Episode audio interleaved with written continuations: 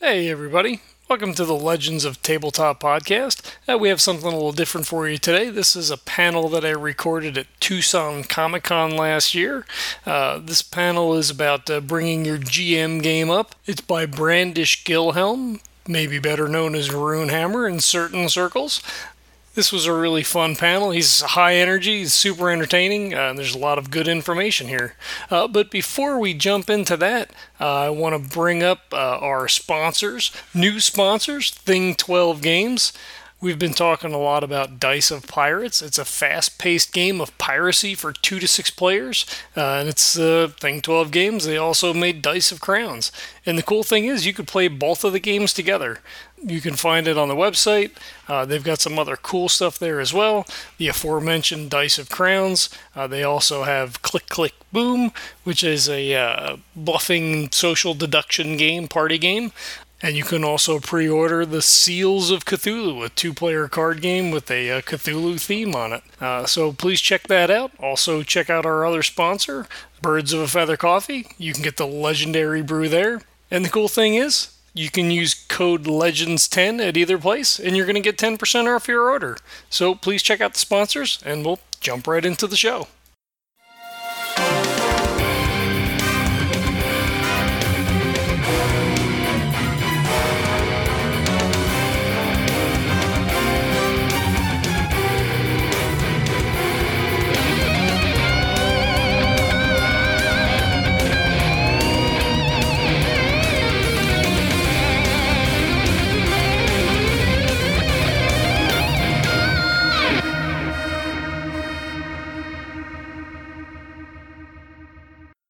Hi, guys. Hey, everyone. Uh, my name's Brandon. My real name. You may probably don't know me. Oh, wait, is that the Buffalo Stance? Okay. Um, my, I, I, have other like internet names such as Hankerin Ferinale. I'm also known as Brandish Gilhelm. That's like my author name. That's my author name. This is so weird. Uh, yeah, so I got invited to Comic Con. So I assume that the fact that you guys are sitting here means you are all either D&D players, or wannabe D&D players or like longtime D&D players or like recovering D&D players. Um, so the reason that Dave Hat invited me, uh, I assume, is either he's like on drugs or thought that I had something meaningful to say about D&D that could be cool. So I imagine it's probably both. Um, I, am sorry. I just have to tell you what just happened. That's how we're going to start. Okay, so we're sitting in the other room and playing what should not be called D&D. Like D&D is the round boulder that is rolling behind me and I'm Indiana Jones with the spider webs and shit. Like I do not play legitimate D&D and I am not accepted by WotC or D&D in any way. So everyone needs to know that coming out of the gate, okay? So I have no actual like knowledge of any kind. so we're sitting there playing, and a, a, mom and a dad came up with their kid. The kid was like what seven, and came up, and they were just like, "What is all this shit?" so, oh, this probably will be R-rated. I hope everyone's okay with that. No fucking problem. Thank you, thank you. So they came up and they're just like, "What is this?" And we want to play, and I was like, "Oh my god, yes." I love little micro families that are open to like the weirding so we're starting to play and we're doing our thing. We're rolling d20s, we're rolling damage, and doing our thing. And go through the door, and the thing jumps out. We got a timer, and all the shit that basically I'm here to talk about today was happening. But you got like a seven-year-old up in this spot, and you got like parents who know absolutely nothing about D and D.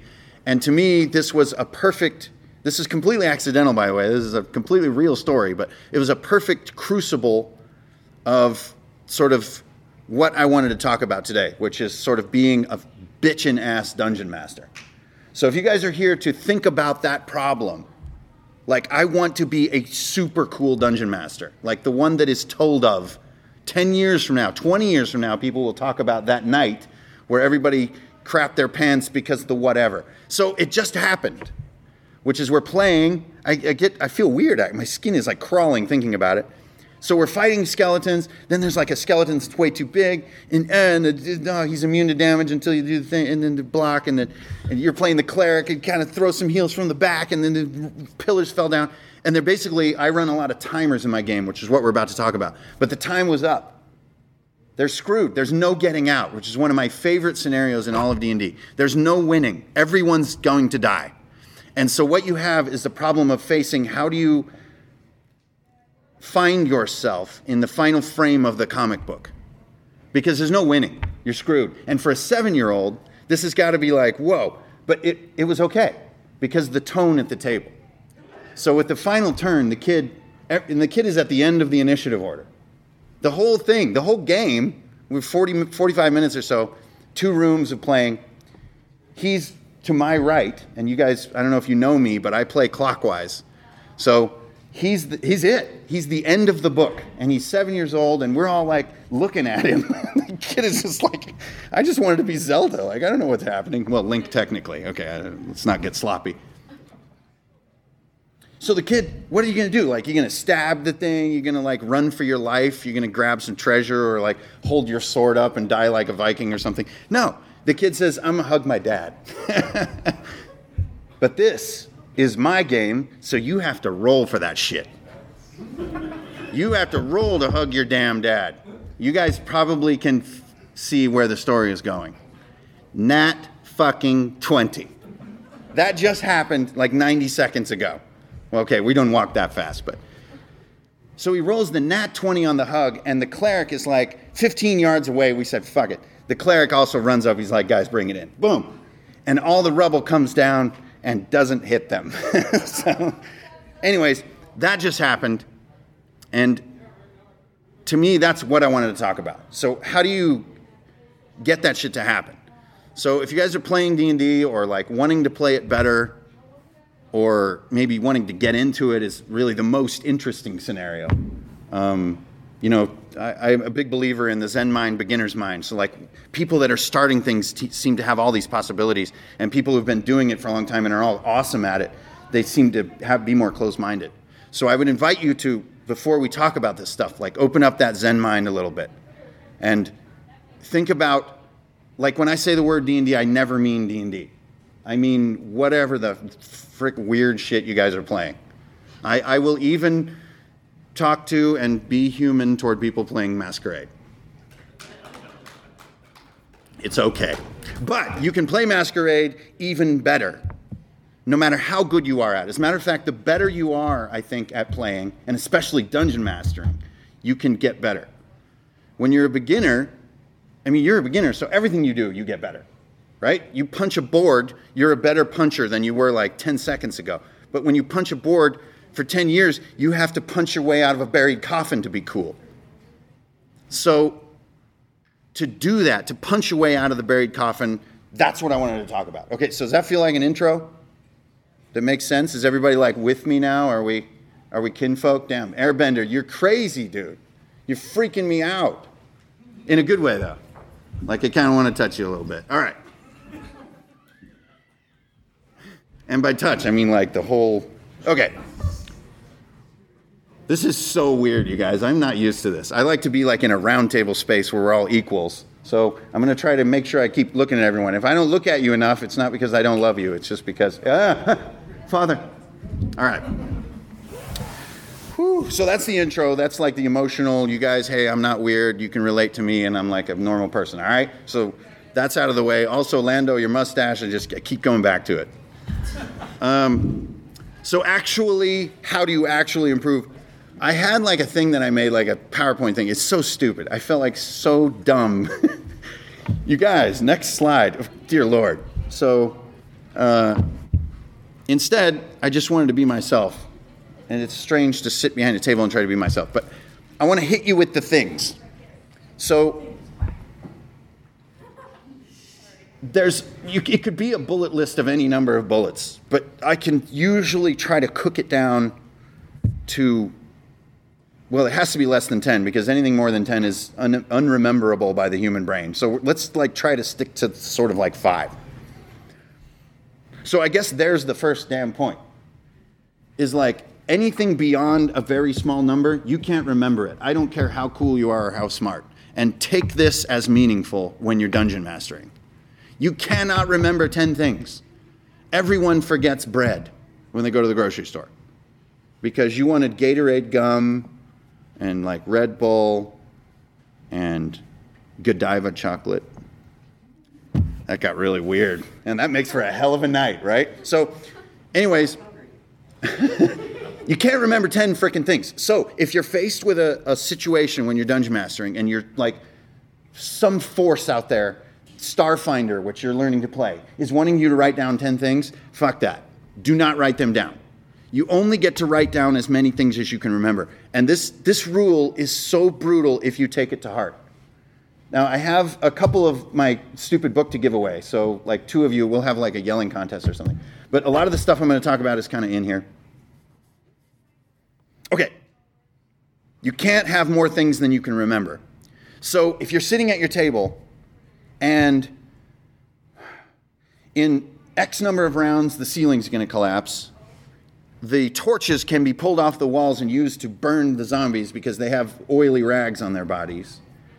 There is a weird sigil in the wall that, if read, will unlock the door that goes to another area. If, oh fuck, I'm only at what, three? I'm already starting to stumble. Actually, it's too late. Game's over. Fun's over. So screw five. I only got to three things. Those are all you get for the next hour of gameplay. And if you can adopt this and truly believe it, take it in, your game gets so kick ass. Now, I only have about 35 years of playing to go on. And I know that like this whole hobby is massive.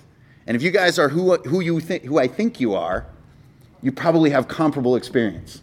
Like you guys are dungeon masters, you're players, you're all into D&D. That, why are you even here? Such a weird talk to go to. But if you know that feeling of having all that experience and wanting to get better at it, then you're right here with me. So I only have that much experience to say what I'm saying. So if anything I say seems axiomatic, like it will be better, I, I, that's all I have is that experience for you guys to believe me. it will be freaking better. The worst thing that can happen to your game is you're like, okay, so I'm gonna I'm gonna hug my dad. And you're like, okay, just a sec. Where's H? There's no hugging here, guys. Someone's on their cell phone. It's too late. The fun's over. So this is the first one, okay? So you can only have as many things as you can remember. And how do you deal with that as you're trying to make like six hour sessions? Your problem. But per intensity moment, you don't get five things. You don't even honestly, you guys will if you take this internally, classes will become annoying to you. Like variable damage will become annoying to you. Like somebody will be like, I'm going to crush him. What's your damage? Mm-hmm. It's a mace, I think. Is it a mace? Uh, fun's over. So, this is why I've consolidated so many things in my game because I found that 2d6 plus 2 and 1d8 plus 4 are not fun in a different way. They, they are not meaningfully separated. So, if you want a thing to be big, there's one thing you have to remember big weapon. That already took up one of only your three slots, which this talk started with five. Now you only have three. Okay, so enough of that point. Fuck that point. We're done. Your lists and your bullets and the way you prep your game have to be so tiny that you just fricking remember them. And I mean five hours of gameplay.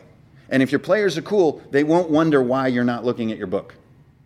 They'll know that, like, oh, well, my shit is simple enough where I remember it. So when I pull out this big dude, eh, well, he only has one mechanic and it's rememberable. Okay, move on.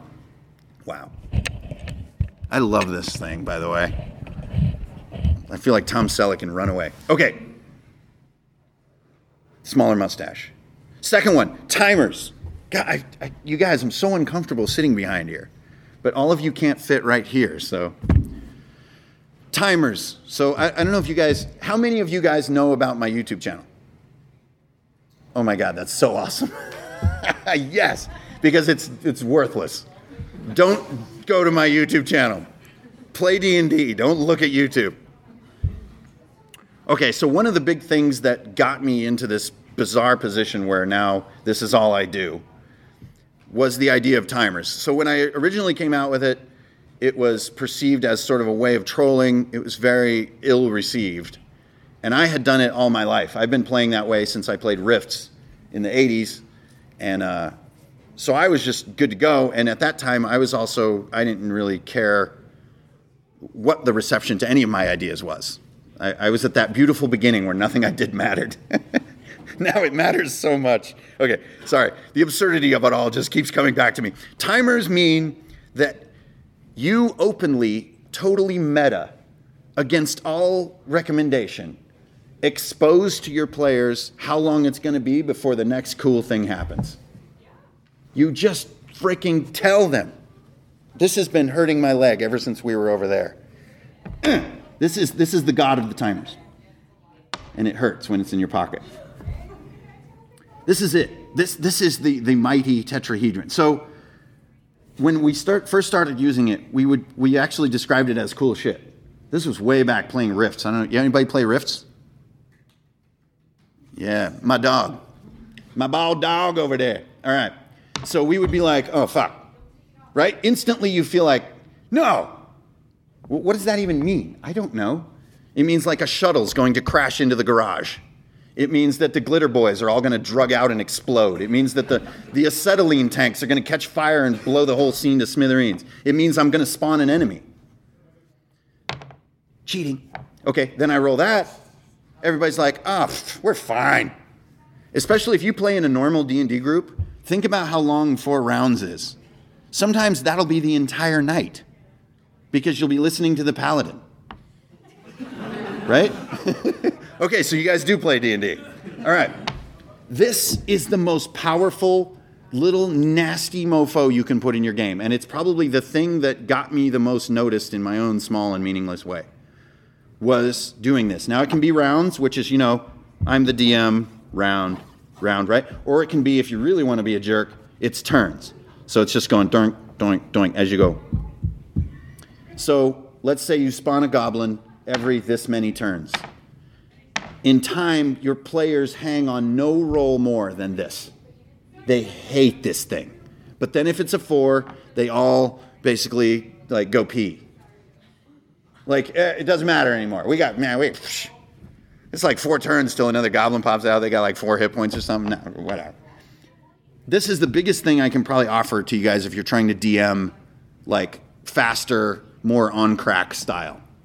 So the accusation I get a lot with using this tool is that I've been called like a railroader. Right? That's I hope that's popping in some of your minds.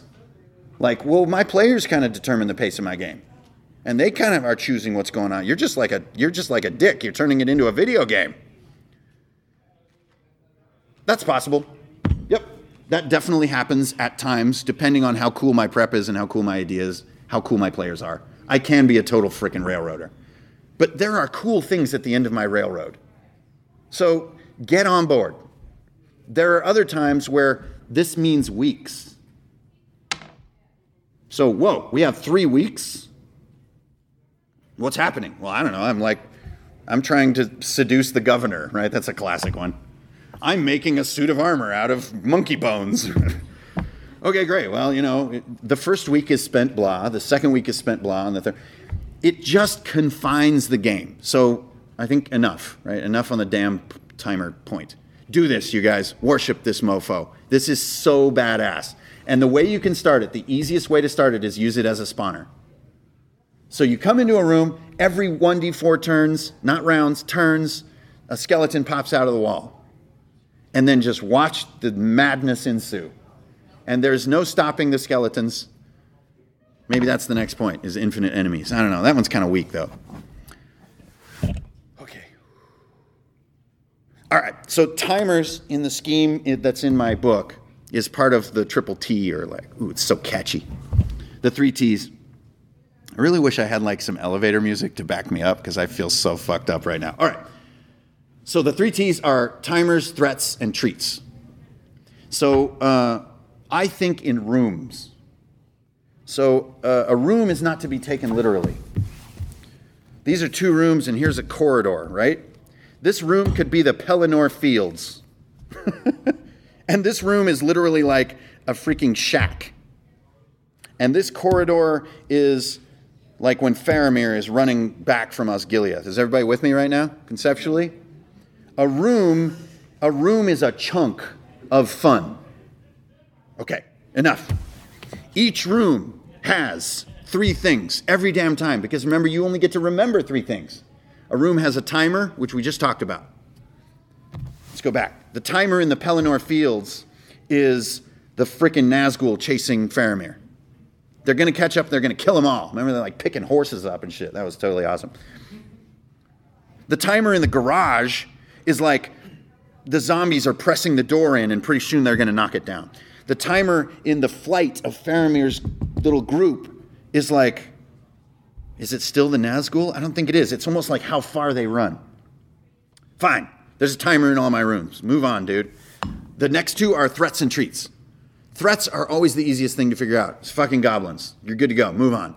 Treats, treats are can be sometimes challenging. When you start using the 3T method, it's going to be easy.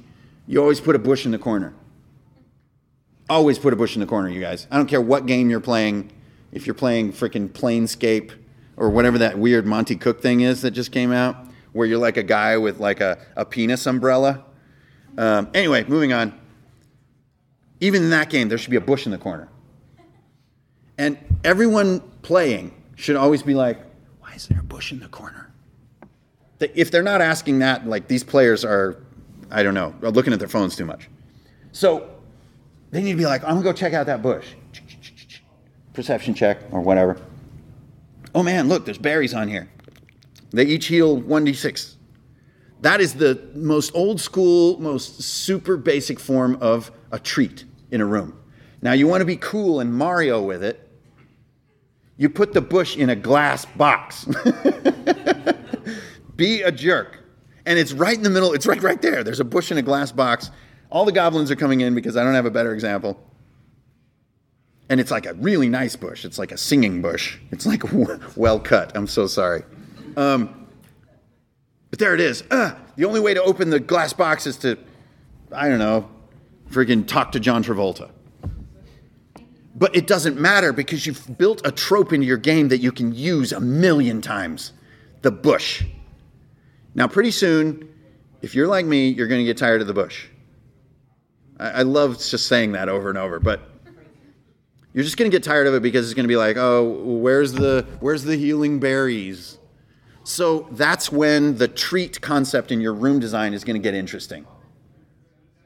Come up with new ones. A great one is a lever. I know a lot of DMs that do this. There's a big ass lever at the far end of the room, and there's like lava between you and the lever. I don't care what the hell that lever does, players are dying to pull that thing. It could be the kill all players level lever, and, and they'll still just be like, I can't make the strength roll. I'm trying to kill us all. Shut up. Like it's like it's going to make me somebody if I pull this damn lever. Okay, so that's the next kind of easy one. Now, as you get into it, boy, you can get dirty with the treat.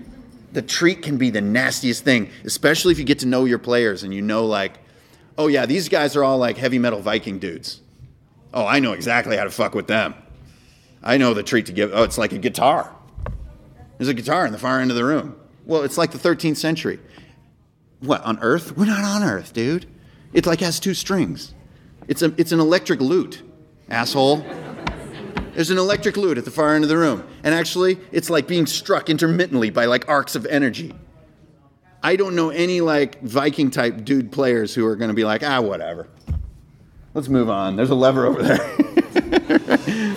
so then there's other players who are much more nuanced and very poetic, right? Like if you take the critical role type player, there are always these players that have these like nuanced family love relationships, you know, where this raven queen shit and like this, unrequited love and all this other weird stuff.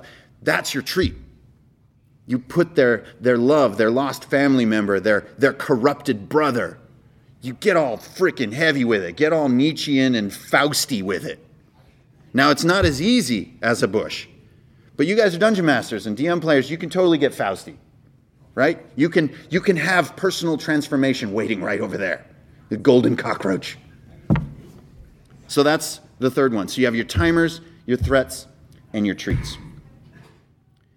Now, the wilder you get with it, your timer turns into total annihilation. It's what I call like an extreme timer. This is like the room's filling with frickin' magma, liquid hot magma. Um, it's extreme. There's no way out. It's not kind of like a guy's going to pop out of the wall. No, it's like you literally have shit one round before this room is is ash. So what are you going to do with that time? And if one guy doesn't bother to leave the room, he's toast, man. Don't be don't be squeamish, and do not roll this thing behind a DM screen, no matter what you do. You're a chicken. Matter of fact, the only thing I know DM screens are good for is to have like your weed back here, and uh, and maybe like some minis that you're going to pull out, and like whiskey you don't want to share. but never, ever, ever roll dice behind a DM screen if you believe anything I'm saying. And if you haven't tried that before, try in your next session. It will make things just a living hell for everyone involved and in a good way. Not like literal, you know, like I really want to go home because I feel abused right now. But, you know, especially like attack rolls and damage rolls and have them out in the open and it's non negotiable. You, as the DM, are no longer the troll who wants to kill players. You're a victim of this cruel physics BS. So then threats can also become extreme. Threats can be, we did a, a, game called Viking Death Squad about a month ago. And it was basically a game that was built on the Ozzy Osbourne song War Pigs.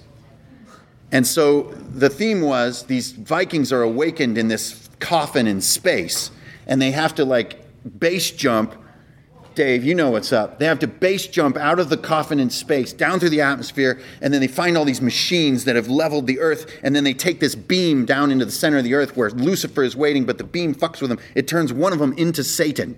And he has to battle all his old friends and try to trick them into joining him and all this fucked up shit. But that's not the problem. That's not the threat.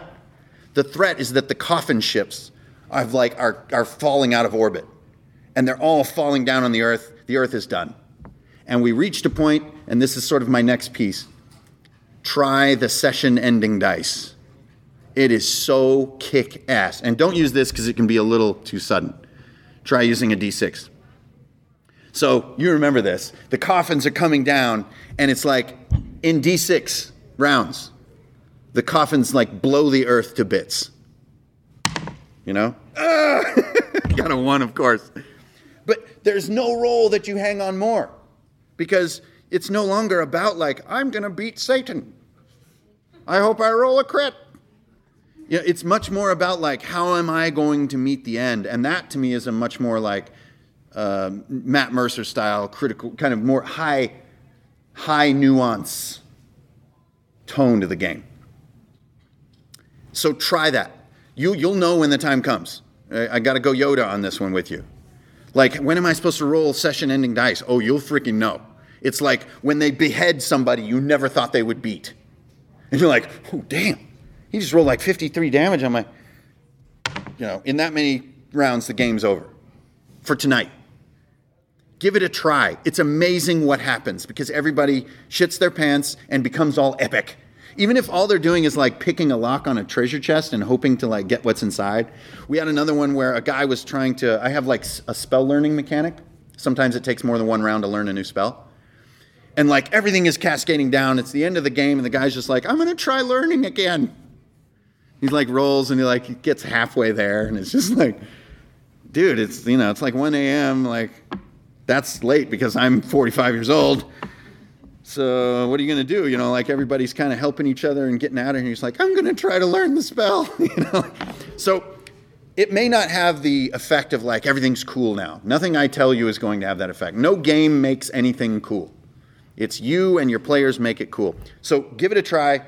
That's my third item, right? So we got you can only remember a few things timer threats and treats, and session ender. You are going to be a session ender. You're that person. And you know what's great? The hardest thing in all of this hobby that I hope all you guys do along with me is knowing when I get to go home. Like at the end, man, people just play like for four days and shit. Like, I got a lawn to mow. But I don't want to be that jerkwad who has to tell the paladin to shut up. But someone has to, like, you guys, like, I'm on my, like, 17th monster. I'm drinking that white one now. Like, that's fucked up. I don't want to drink that white one, man. So it's beautiful because it gives, and it could be mid combat.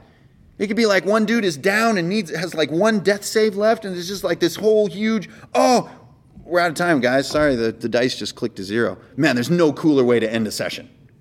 Instead of like, we're in town now and I hate my existence because I don't know what to do. Uh, I guess I'll talk to that guy. What's his name? Don't. Don't end sessions that way. Okay, fine. Enough reinforcement of that concept. So, what were they? Oh, yeah, you can't remember shit. Three T's. End that freaking session. What else we got? I have other cool acronyms like do the do, uh, logs, um, the oath. The oath is too heavy for this forum. You guys got to come out drinking with me tonight if you want to do the oath. So, sh- what do you guys think? And you, you don't have any information to decide. Should we do logs or do the do? Which sounds better? Logs. Damn, that was so decisive. Fuck the rest of you. Logs. Logs are location obstacle goal. All right, so this is my this is so dumb. Location obstacle goal. Where are we? What the fuck are we trying to do? And why can't we just do it? This is not like a new concept to any of you guys. It's we are in the garage, we want to go in the living room, goblins. Fuck! Where's the bush? Right?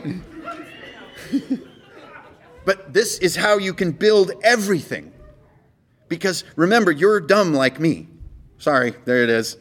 You can't figure out how to do campaigns and fucking story arcs and shit. You don't have a team of writers. You don't have a production studio.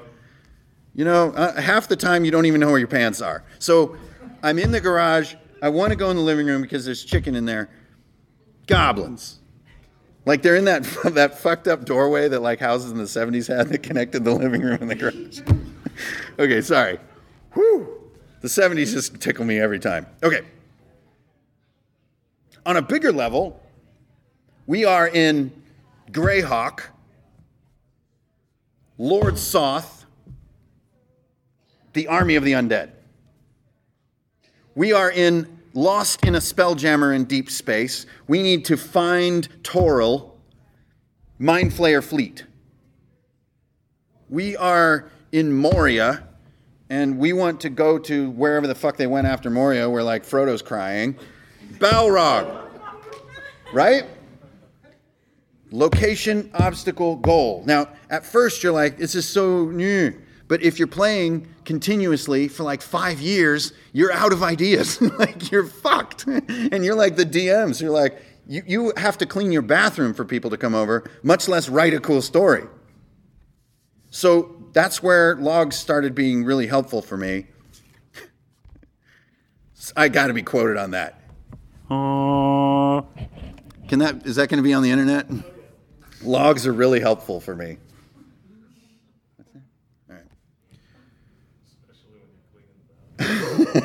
Yes, yes. The more solid, the better. So, a great way is that you almost always know this one. You almost always know the location. It's where your guys already are, and they, they, usually they decide this. Now it gets interesting when your players determine this one. They decide the goal. And if your players are sort of like numbnuts, you may never find that that time, and that's okay. You can tell them what the goal is. You got to go beat Lord Soth, guys, because he's kind of a jerk, and he's got this rose and purple stuff's coming out of his eyes, and they're like, "Oh, fuck that guy," right? But if, if you get like the cooler players, which you will if you play long enough, they'll be like, you know, we're not really the military type. We kind of just want to get this cabin really squared away. You know what I mean? Okay, cool. Then the goal is a nice cabin. Your location is currently entangled in a giant war with the undead. Your obstacle is kind of like how Iolaus had to be written out of Hercules. Anyone?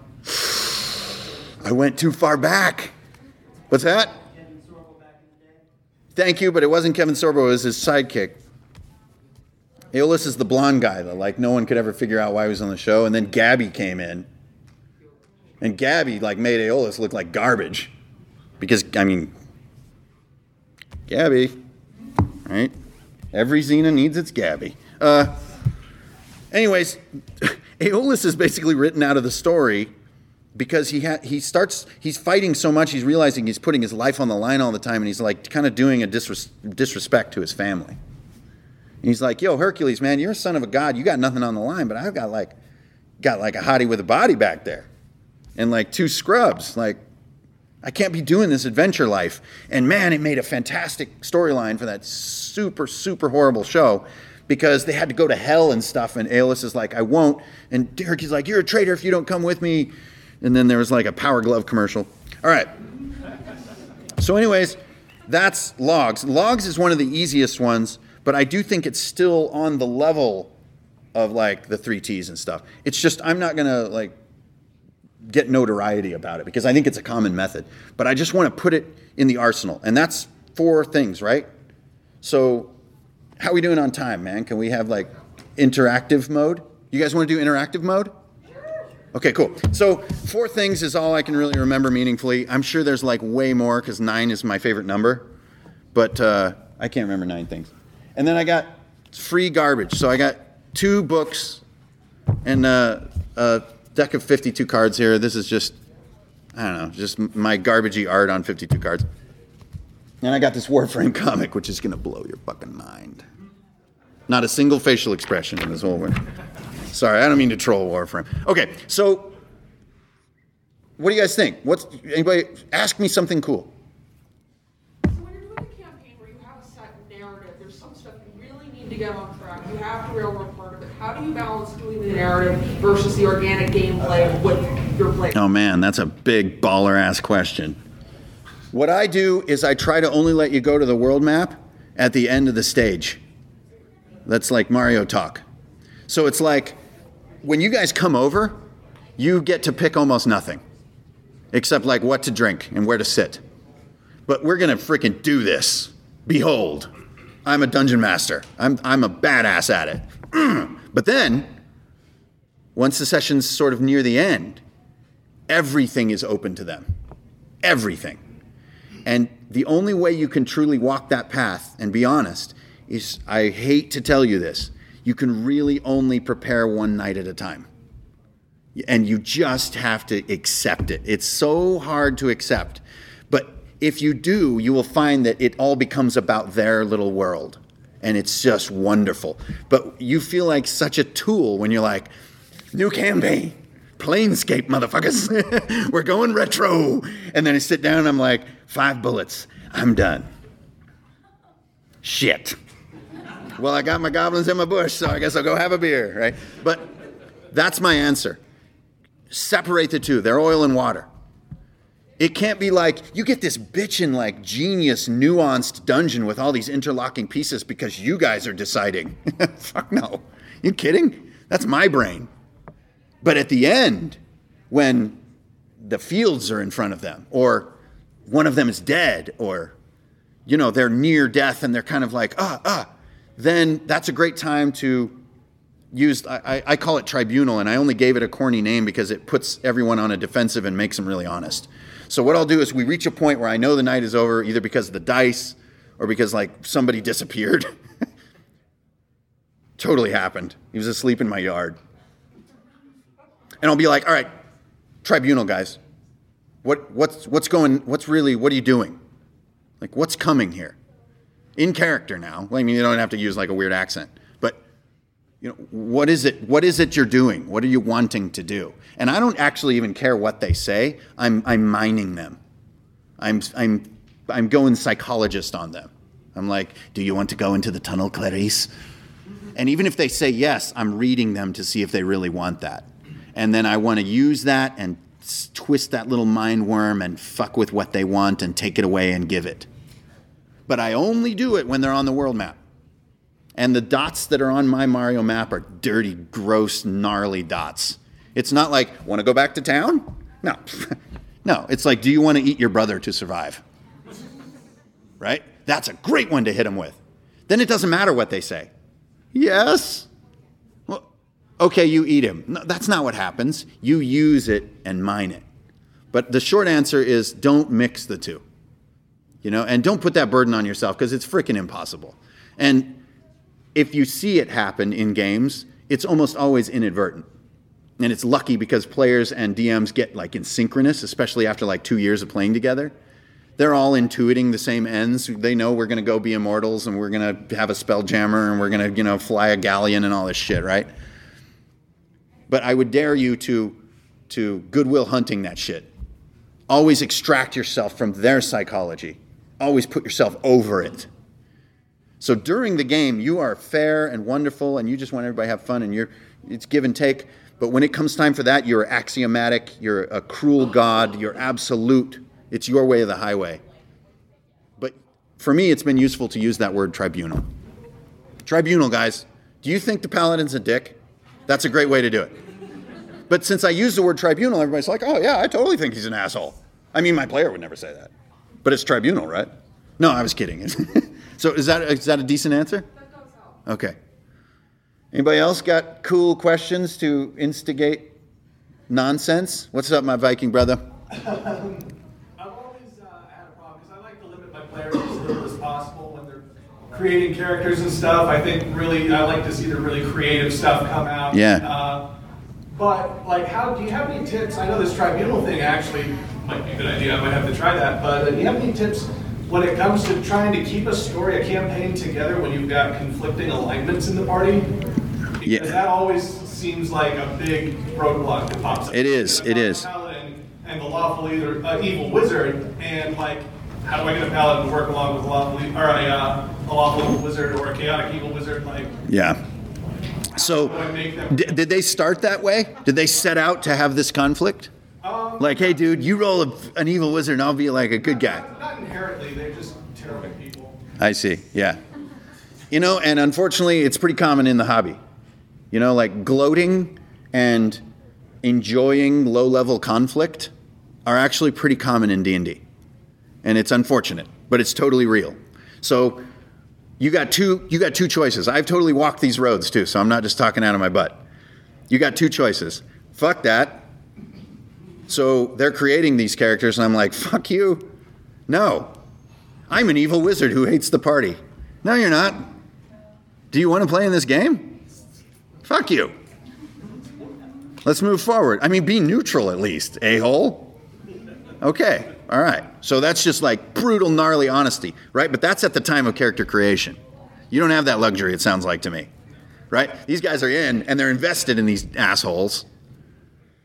So what I would do is I would basically like pull out my M Bison right? M. Bison is this like supreme sort of conformity character. And what you want to do is you want to give these guys an, an unyielding dilemma, and they have to yield in one direction or the other. And you can give it a bunch of different forms. So your location is group in conflict. Your goal is group in harmony, right? Your obstacle is this M. Bison character. And he shows up and he's like, You either join me or I destroy you. Or you either join me or you join her. That's another great way to do it. Right? And they're like, What do you mean her? And they look over and it's like, you know, fucking Overwatch. Right? So, but you see what I'm saying? You don't want to be the guy that says, I am the DM and I will now harmonize the group. You're fucked. It'll never work. But you can have a character that can say that. And you could actually even say that to them. Like, what could it be? I mean, I just always come back to like a totalitarian figure. He's like, either pull it together or here it comes. And if you're going to have here it comes, you need to be serious about it. You need to have coffin ships crashing in from space. You need to be ready to destroy the world in the exchange for harmony. Because there is no game without harmony to me. If your players are in character, fuck your game. Or are in conflict, fuck your game. It's not a game. It sounds like hell.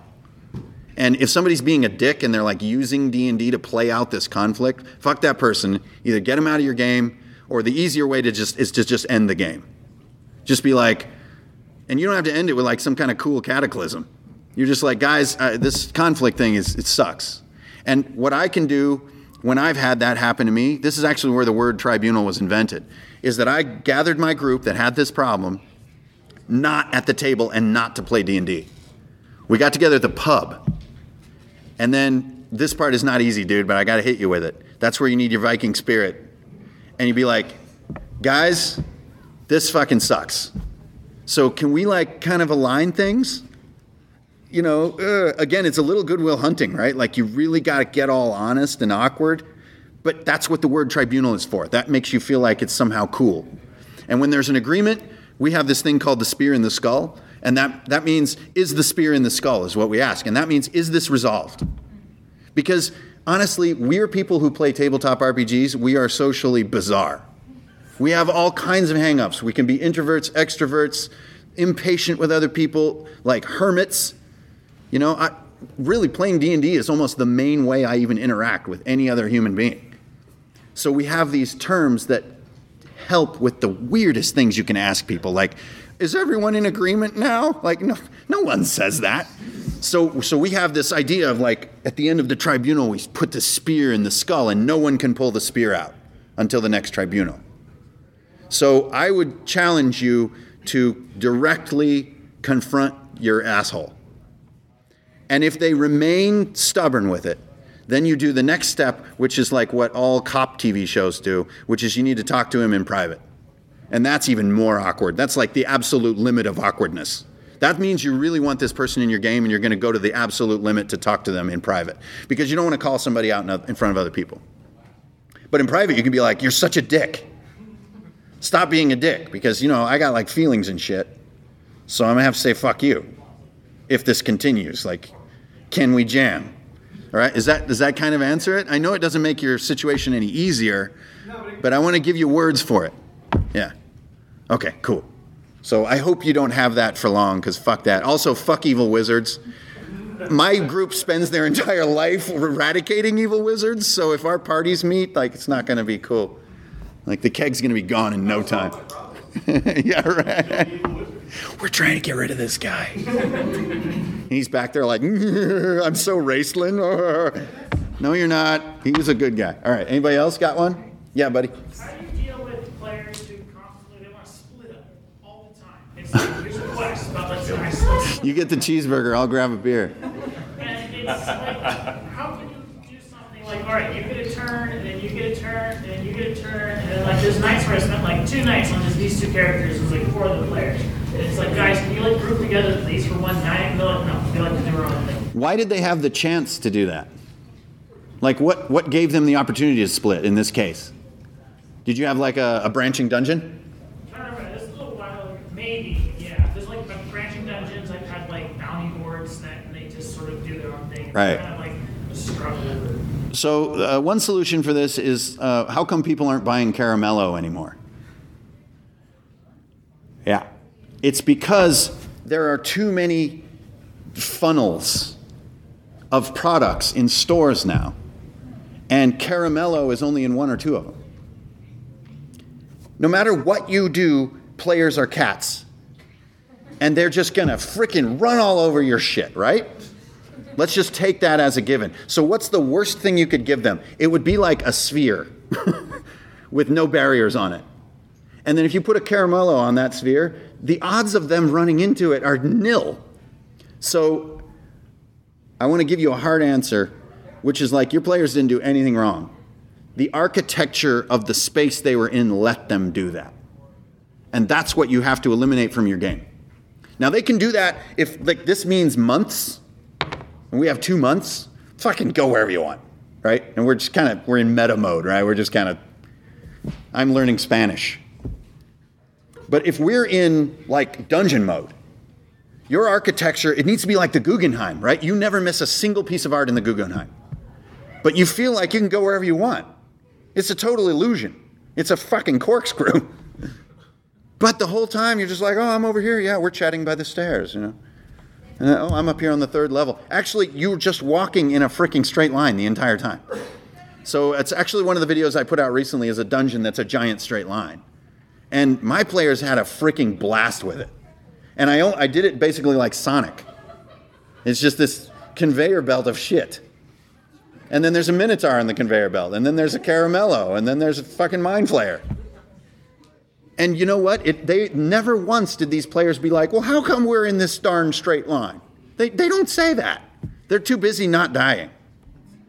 And so I would actually critique you a little bit and say that maybe your architecture let them do that. Now, you are awesome because you're trying to give them each their independent experience and all this cool shit, right? You can do a little bit of that. Like, if you're going to get a cheeseburger, you're going to get a beer. Cheeseburger's kind of right over there. That's how the Guggenheim works. You know, you can go look at the classics, or I can go be over here in modern art, and I can still be like, "What's up, dude? Uh, Butts, right? Right? We're, but we're like, you know, we're still kind of conceptually together, and that's what I would invite you to do. And honestly, I think a lot of DMs break their brain on this split the party thing. That's why it's like an endless meme. Never split the party. I mean, well, then Friday the 13th came around to really drive it home, but like, don't split the party, not because we're going to get killed, but because it sucks. And so you, as the DM, are making basically a fucking straight line that squiggles. And the, the divergence that players get is not in where they are, it's who they are. And, and, and how they respond, and like how they treat a corner, or how they treat someone falling down. That is the branching of the game. And if, and if you can encourage that and, you know, kind of keep all the cats in the little thing, uh, man, let's just, let's just stack the metaphors on. Fuck it. Your game becomes like this, what I call a water slide. When you get in the top, you're going to go wee all the way down to the pool. And it's fun. You're not like, darn it, I never got to choose which way to go. But then you're in the pool, and we're back to your question, which is like, ooh, what ride should I go on next? Minotaur, right? Or Mind Flayer room, or like traps. But not like, okay, guys, we're going to the dungeon. There's four doors in front of you, and they all go opposite directions, and like they're all soundproof. oh my God. Does that make sense? Does that sound like a good answer? So, unfortunately, it's a little bit like change your game a little bit, but let your players be free within a tighter space. Really take a look at the architecture of the Guggenheim. I mean that as a literal example. It's, it's bloody genius.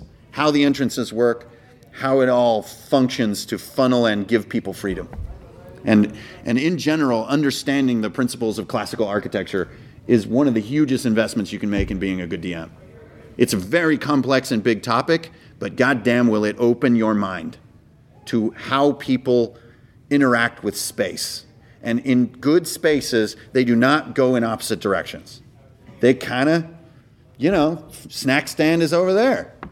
If there's an entrance on this side of the room, there's probably one here that mirrors it, right? That's classic architecture. That's, I mean, that's like the Roman seven or something. There's this book of like seven principles.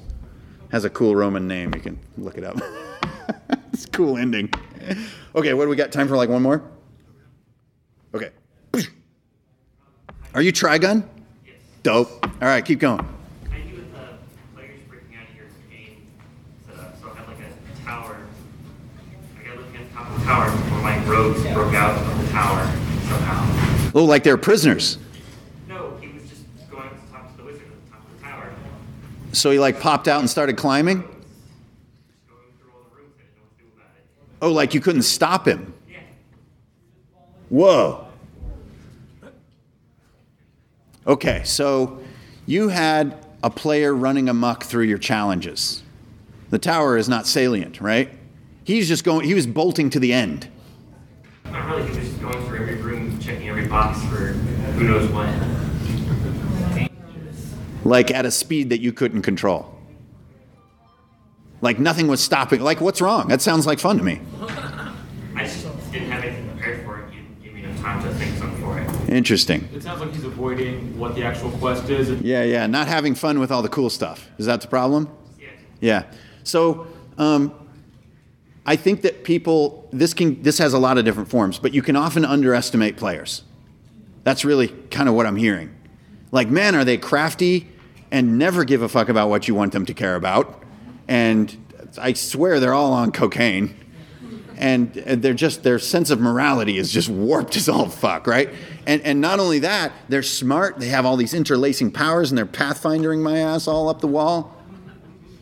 So, what I do, and this is another thing that I'm not necessarily loved for, but I have a brutally, brutally hard game.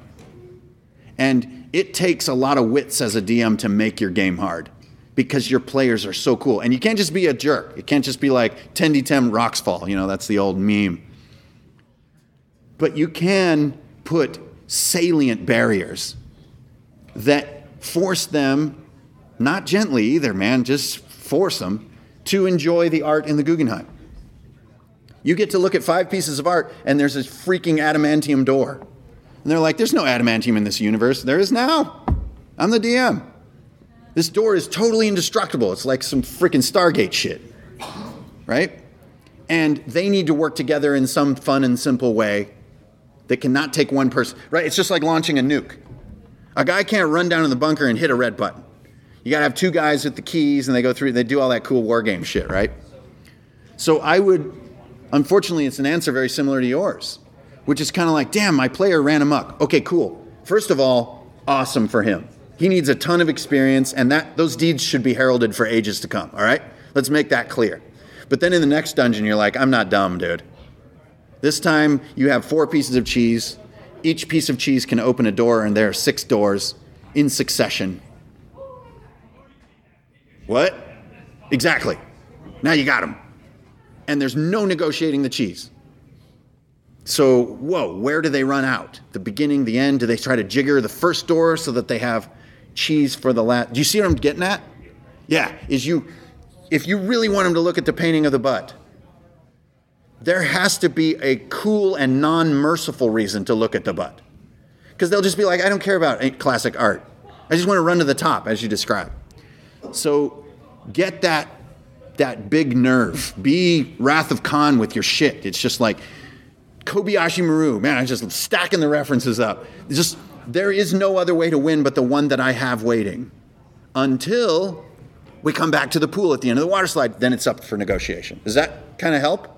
But that is a tough challenge. I know, man. Like my players do things I never ever. It's like I've got a beholder in a room full of mirrors. Yeah, we're not going in there. We we went around. We climbed. Well, it's like a 25 climb DC. 32.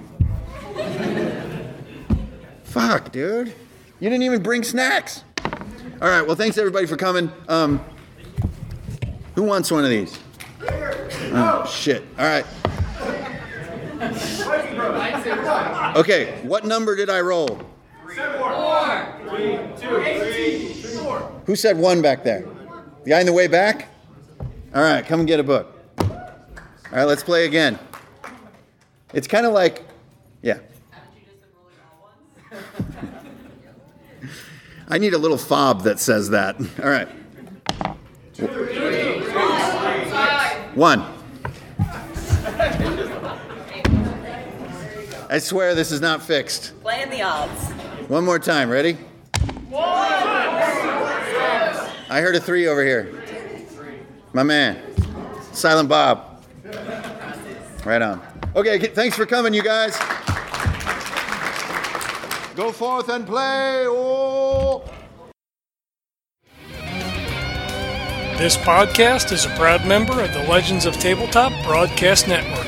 For more gaming related content, please visit www.legendsoftabletop.com.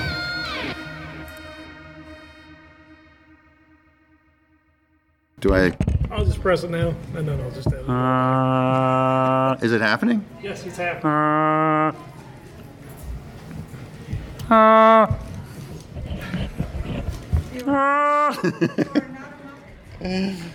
Says you. Cyborgs and Muppets are like this far apart. One has a hand up the butt, the other doesn't. That's not entirely true, actually. Warframe is a weird choice for a comic book because they don't have facial expressions. All right.